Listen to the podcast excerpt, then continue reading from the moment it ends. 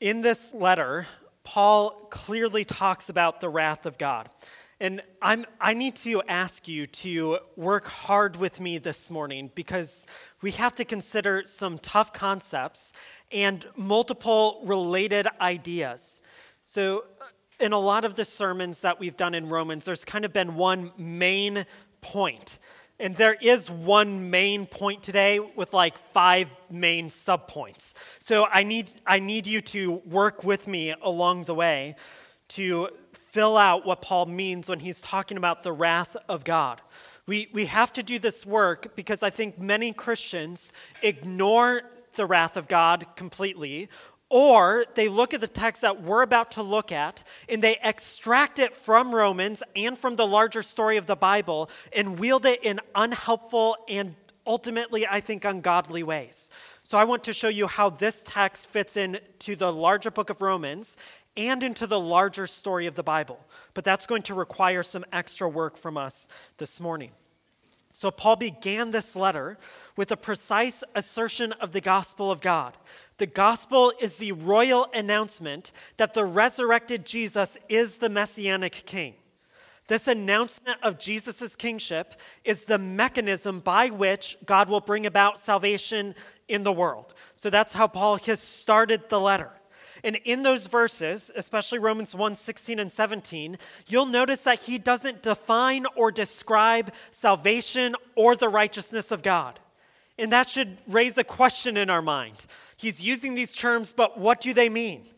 Well, in the next section, he does describe their opposites. He describes unrighteousness and the wrath of God. So, by comparing these descriptions with the terms salvation and righteousness, we'll be able to broaden our conception of salvation. We'll see that our conception of salvation is expanded beyond God's rescue just from a sort of a final judgment, but also from unrighteousness itself. So we need to pay careful attention to Romans 1 18 through 32 to get there. So we'll do that by asking five questions about the wrath of God. What is God's wrath? What causes God's wrath? How is God's wrath being revealed? Um, and then finally, so I guess only four questions. What is the ultimate outcome of and the implied solution to God's wrath? So, four questions that will help us see this. So, let's begin. What is God's wrath? I told you you're going to have to track with me because now we have a set of five major subpoints to help us understand what God's wrath is. So let's start by defining what wrath is. Generally speaking, Wrath is a state of relatively strong displeasure or a strong indignation directed at wrongdoing with a focus on retribution. So when the word wrath appears, it's referring to indignation and retribution. Um, in the New Testament, we hear this term over and over again. And sometimes people are told not to express wrath, and sometimes wrath shows up in conjunction to God and his action. And that's the case here. So then we need to move to the next level in our questioning of what God's wrath actually is to consider whether God's wrath is one of his attributes or if it's just an action of God. Okay, this is a little bit nuanced, but it's really important. God's wrath is frequently, but incorrectly, listed as one of his attributes. So you may have memorized in a Sunday school class or in a Bible class at college that a list of God's attributes, and you might have wrath on that list. You need to cross it off that list. It cannot be an attribute because God's attributes are those qualities of God that are essential to who He is. They're eternal, permanent, intrinsic, and inseparable from Him. It's not the case that God's wrath is essential to He is. Neither is it the case that God has always been wrathful. So when we talk about an attribute of God, it's something that's true of Him, that can never go away, that's been expressed throughout eternity. It's not true that God has expressed wrath throughout eternity. So, one theologian explains, and this is coming from a guy named Christopher Morgan in a book called Christian Theology. So, if you want to think about this more, you can borrow that book or pick it up somewhere. He says this God is inherently holy and just, but not inherently wrathful. Rather, his wrath is his response to sin and rebellion. As his personal, active, and settled anger toward and opposition to sin, God's wrath is an extension of his holiness and justice. Wrath is his holy revulsion against all that is unholy, his righteous judgment that is against unrighteousness his firm response to covenant unfaithfulness, his good opposition to the cosmic treason of sin. That's a really good definition of God's wrath to hang on to. In other words, wrath is an outworking of God's holiness, and it's an essential component to the enactment of justice and righteousness in response to injustice and sin. It's a response or an action, it's not an attribute. It's incorrect to picture the God of the Bible like any number of pagan deities, like Zeus, for example, who's arbitrarily angry and characteristically wrathful. Pagan deities can be described that way, but the God of the Bible cannot. Now, this is important because non Christians, and sadly even some Christians, describe God as an inherently wrathful deity. Worse, some wrongly picture Jesus' atoning sacrifice in this way. They see an angry, wrathful Father God pouring out wrath on a loving Son. That's not the biblical picture. The misattribution of wrath as characteristic of God is even further problematic because it can discourage Christians from loving God. Okay? So the way that you view God changes the way you relate to him. And if you see him as inherently wrathful, it makes it hard to love him. So, by analogy, consider a human father who's just mad all the time. Is it easy for those kids to love him and draw close to him? No. In a similar way, if Christians only see their heavenly father as inherently wrathful, it makes it difficult to draw near to him with love and comfort and assurance using the language of the Bible, we can say that God is love, but you cannot say that God is wrath. Do you see the distinction there? God's wrath is a response born out of his holiness and justice. It's not an attribute. Okay, so it's a response to sin, it's not an attribute. So then let's consider how is God's wrath expressed? Or better, in what times are God's wrath is God's wrath expressed. So I want to suggest that God's wrath takes shape in two primary times. The most common understanding of God's wrath is a projection into the future in terms of a final judgment described as a day of wrath or eternal punishment. So there's a future instantiation of God's wrath, and that's going to be referred to later in Romans, but that's not what's in view in Romans 1 18 through 32. But there is a future wrath of God that's displayed at the final judgment. In our text, a second time frame is in view. It's the present wrath of God. So the wrath of God is revealed presently. In this text, Paul is going to show how God's wrath is actively experienced in the present as people practice unrighteousness. This is the primary way that God's wrath is displayed in the present. God reveals his wrath by allowing humans to continue in sin and further captivate themselves to its bondage. So, bondage to sin, like Israel's bondage to Egypt, is the opposite of salvation. It's the wrath and judgment of God. Hang on to that idea because it will show up later on this morning. So we've got these big pieces of God's wrath. We might ask, well, how do Christians think about God's wrath or relate to God's wrath or feel about God's wrath? Many Christians have an uncomfortable feeling when it comes to affirming the reality of God's wrath along with the sin that occasions it. So if someone starts talking about the wrath of God or sin, it sort of dampens the mood in the room, might make us feel a little bit awkward. I think that there are two major errors that we need to avoid when it comes to talking about or relating to the wrath of God. The first error is this many Christians who wish to be culturally relevant and socially acceptable don't want to affirm God's wrath in any shape or form. Talk about sin and God's wrath sort of pinches the shoes of our culture and has a mood dampening effect on society.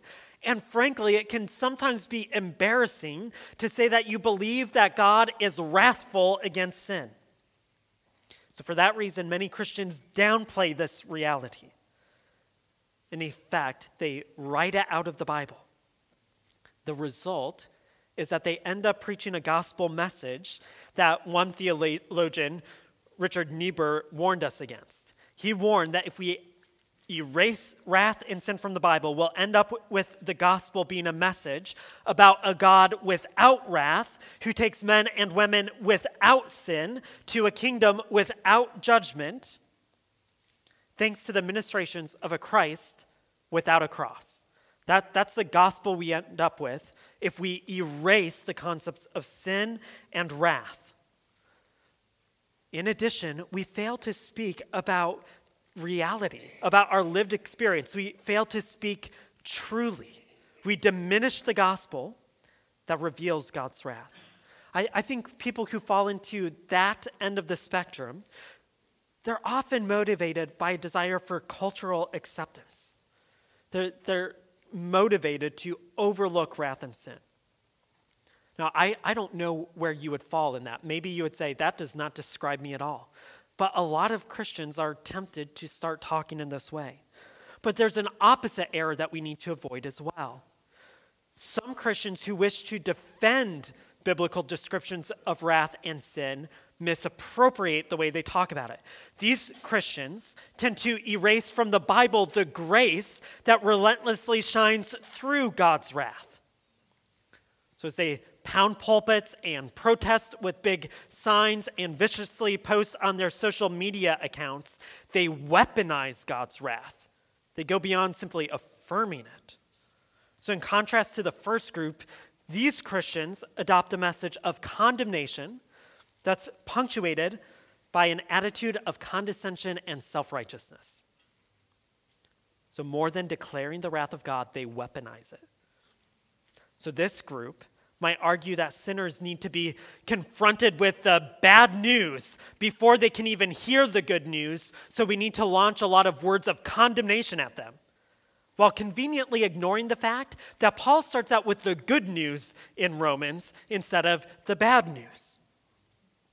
This group might suggest that God's wrath is coming on everyone who disagrees with their personal preferences while ignoring the actual sin that incites God's wrath.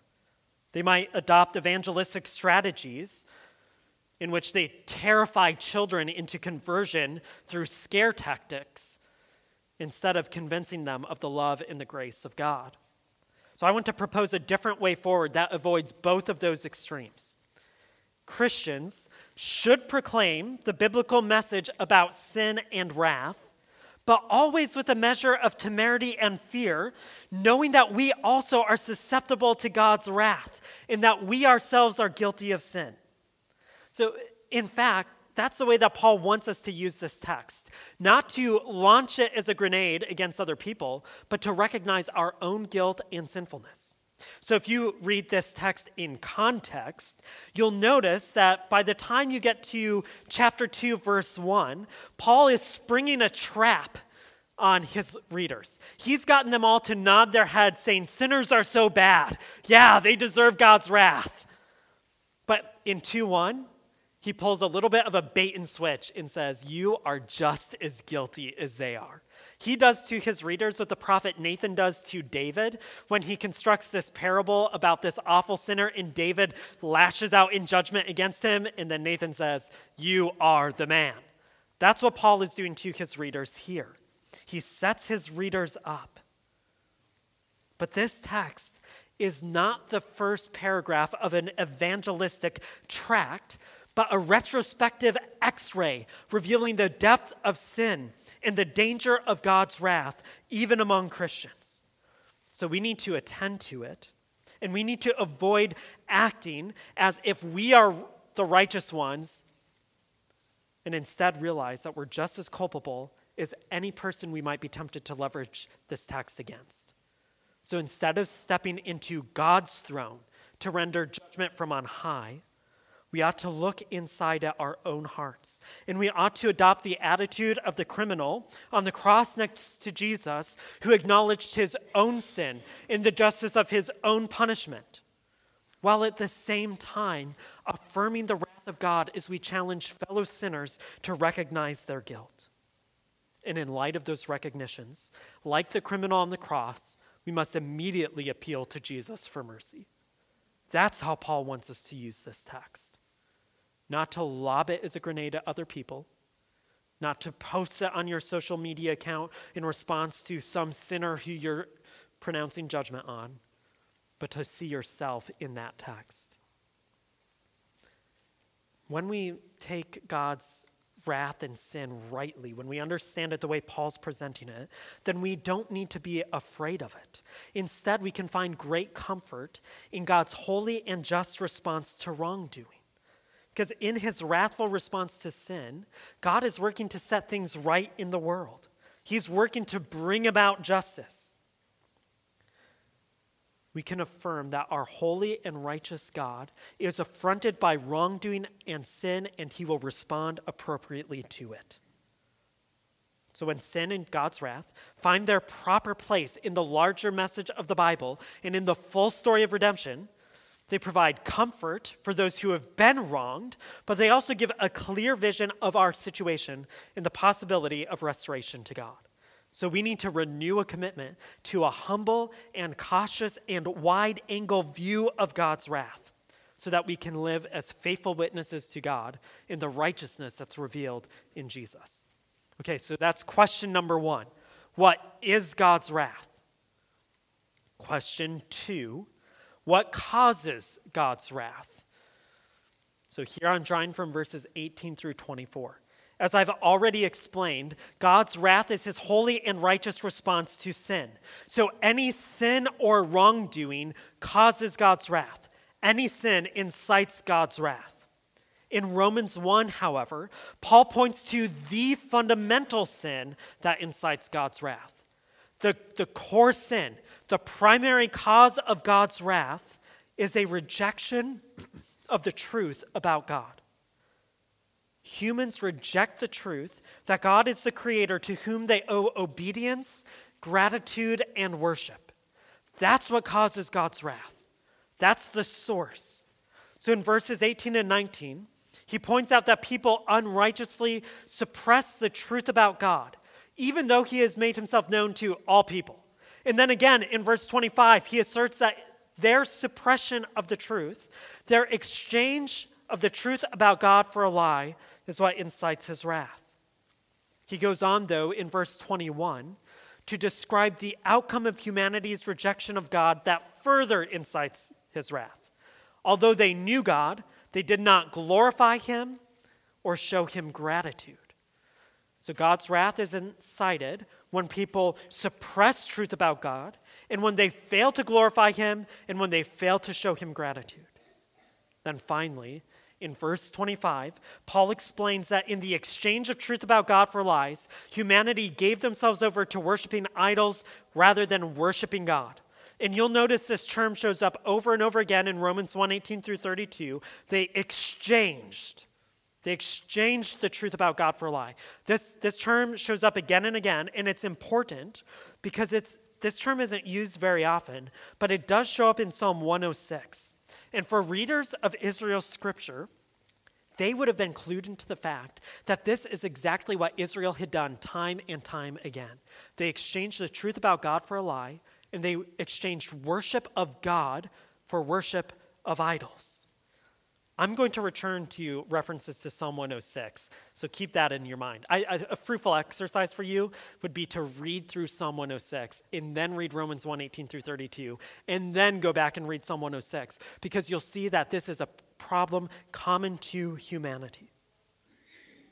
Now, it's not difficult to connect Paul's description of human rebellion against God here to the first depiction of human rebellion against God in Genesis 3. In that ancient story, Adam and Eve rebelled against God, and within just a few generations, every sin in Romans 1 was committed. Like Adam and Eve, humanity as a whole has the capacity to know God, but like Adam and Eve, humanity as a whole has rejected God and incited his wrath. So it's our sin, particularly ignoring God, refusing to glorify Him or show Him gratitude, that incites His wrath. So I want to give you three points of reflection because I, I think you still might be hearing this text is something for people out there, not for us. So, three points of reflection. First, as I'm trying to argue, this text is primarily for Christians, not for the world out there many Christians are happy to talk about God's wrath against certain acts of sin, like sexual immorality. But at the same time that they're judging others for those sins, they fail to recognize how fundamental our failure to glorify God and show Him gratitude are to the revelation of God's wrath. So, the main thing that Paul is addressing is failure to glorify God and failure to show gratitude. Like Israel, who was mercifully redeemed from bondage to Egypt and were on a journey to the promised land, yet regularly complained rather than showing gratitude to God, many of us Christians who have mercifully been redeemed from bondage to sin and are on a journey to that new creation, we regularly complain instead of showing gratitude. We commit the very acts that incite God's wrath in the first place. So, based on the way that Paul arranges this text, he does not suggest that the sins listed later on in the passage are the biggest problem. Instead, the sins of omitting glory and gratitude are the primary issue. Yet it's these very sins that are almost respectably committed among Christians on the regular, even as we look down on our noses, down our noses at people who participate in sins that we would just deem unacceptable. So we need to be reminded of our need to glorify God and to show Him gratitude. Second point of reflection Paul's identification of humanity's rejection of God as the core cause of his wrath reminds us that the solution to that problem rem- needs removal of God's wrath and its cause. So, salvation is wrapped up in removing God's wrath and restoring what's gone wrong, namely, suppression of truth about God, failure to glorify Him, and failure to show Him gratitude.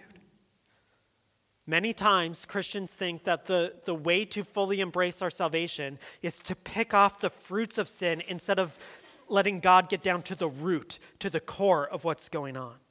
We need a greater salvation than just mitigating the fruit of sin. We need a work of God to go deep in our hearts to tear out the root of our sin. We need new hearts in covenant renewal with God.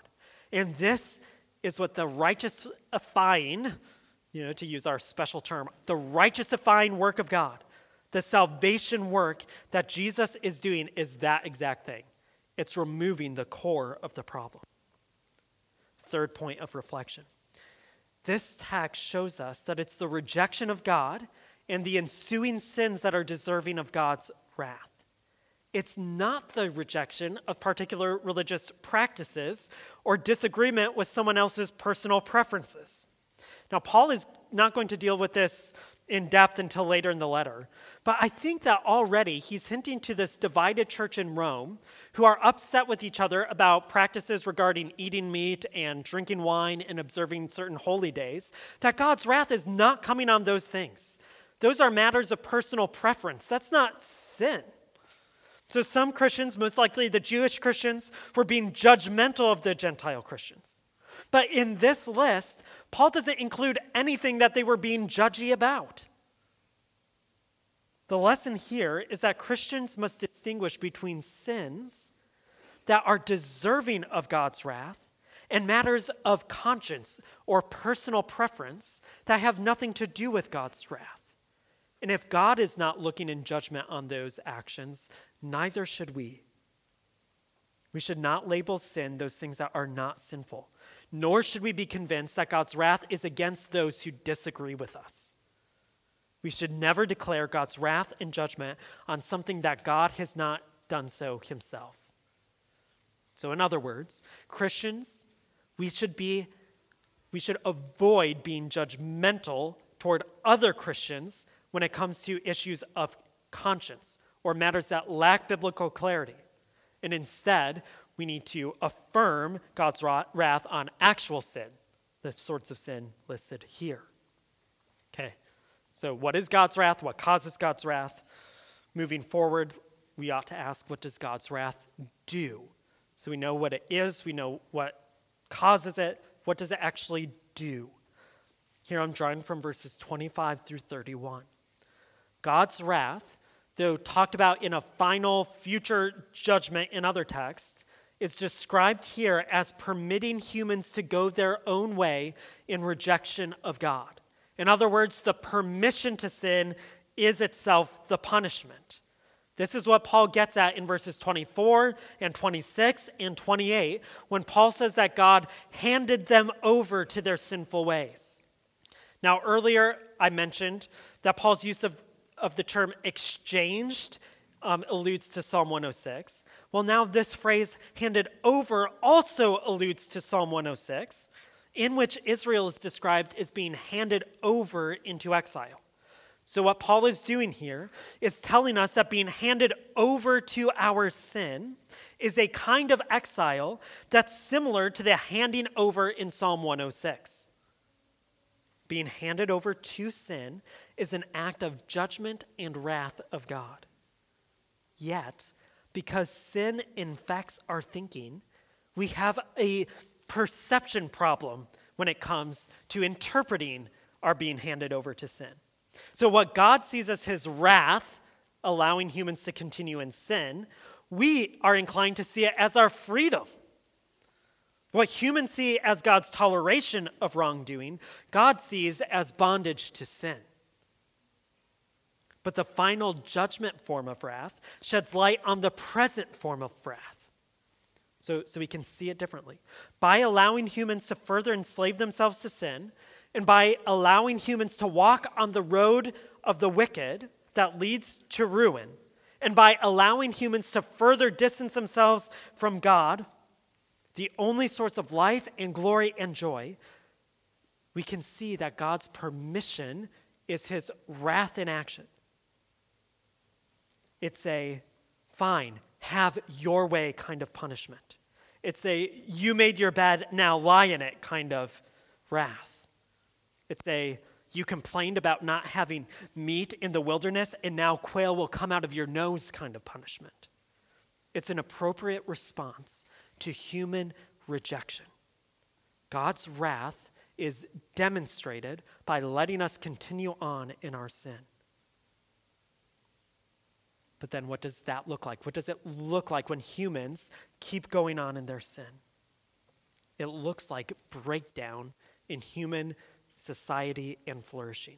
When we get our own way, humanity breaks down to the point that true, loving, and safe community is no longer possible. As humanity is handed over into sin, they become less human, dehumanized, in a manner of speaking. They become incapable of relating to God and to one another. Paul, Paul is going to show us this in two ways. And I, I understand that what I'm about to comment on is very complex and there's a lot that we could say. But, but Paul gives two illustrations of the breakdown of the community. First, by using the sin of homoerotic behavior as an illustration of that breakdown, and then by giving us a list of sins that destroy our capacity for relationships. So, first, he uses homoerotic behavior in verses 26 and 27 as an example of decreation, when humanity abandons God and his original creation purposes. Now, there are many scholars, when they get to this section of the text, who suggests that Paul would be pro LGBTQ if he were around today. But I want to suggest that a fair reading of Paul's writings affirms the opposite conclusion. For Paul, homosexual activity is sinful. But Paul is not launching in here to talk in depth about homosexuality. This text doesn't say as much as you might think it does in that regard. Instead, he lists this behavior to illustrate the way that unrighteousness resists God's creation purposes and destroys the possibility of community. It's an anti community practice that reverses God's original creation purposes. So it's designed in part, well, as God designed sexual activity, in part to produce new life, to result in procreation. But homoerotic behavior removes that possibility entirely. Paul is just using this as an illustration to say that when humanity goes their own way and when they reject God and his purposes, the outcome is not a flourishing society. It's not a fulfillment of that blessing to be fruitful and multiply and to fill the earth. Instead, it's an inward self centeredness. What's more, this illustration and the anti community theme is heightened when attention is given to the way that homoerotic behavior pairs same sex individuals together rather than opposite sex individuals together. I, th- I think what Paul is trying to say here is that in the very way that God designed creation and relationship, he wants people to find unity and love and joy in the other, in something different, not in the same. So, what's required for deep unity and love and joy and peace is not sameness, but otherness. And this message was particularly important for Paul's readers because there was a church of others, of Jewish Christians and non Jewish Christians, and he's trying to tell them you don't need to be the same to demonstrate the fullness of God's love. In fact, when there's a certain ingrown sameness that's required for love, it's the opposite of the ordered universe that God has created. Paul picks up this theme, this anti-creation theme, in verses 28 through 31 when he describes sins depicting relational dysfunction. He lists community destroying sins that sound like the exact opposite of the Beatitudes that Jesus gave. So in verses 29 and 30, he writes, They were filled with all unrighteousness, evil, greed, and wickedness. They are full of envy, murder, quarrels, deceit, and malice. They are gossips, slanderers, God haters, arrogant, proud, boastful, inventors of evil, disobedient to parents, senseless, untrustworthy, unloving, and unmerciful. While it might be fruitful to define each of these sins, we just need to understand what they represent. They represent the breakdown in community. The breakdown that happens when God's wrath is revealed by his handing people over to sin. So, in short, God's wrath presents itself by allowing people to enter into the kingdom of darkness to the bondage and power of sin. Finally, then, we're set up to ask the question what is the result of and the solution to God's wrath? Here's the answer in verse 32 the ultimate outcome is death, especially in terms of relational death. The kind of unrighteousness described here brings death to human to human relationships as well as to the human to divine relationship, as we've already considered. And once again, the declaration in Romans 1:17b is presented to us. The unrighteous will die by their unfaithfulness. The death sentence terminology here echoes the sentence pronounced in Adam and Eve in the garden following their rebellion against God. Through their sin, they were cut off from the tree of life. They were cut off from life with God. And every act of sin is an embodiment of that same death. And it's an entry into the way of the unrighteous that ultimately leads to death. So, what is the solution? The solution is our one mediator, Jesus Christ. So, just as Jesus reveals the righteousness and wrath of God more fully than Torah ever did, he also mediates more successfully than Moses ever could. So, we return to Psalm 106. Throughout Romans 1 18 through 32, Paul draws on language from that psalm. That psalm records Israel's exchange of their glory for idolatry. It records their forgetting of God, their grumbling against Him, and their ingratitude. It records their imminent destruction by God. Yet Moses, his chosen one, stood before God and turned God's wrath away from destroying them.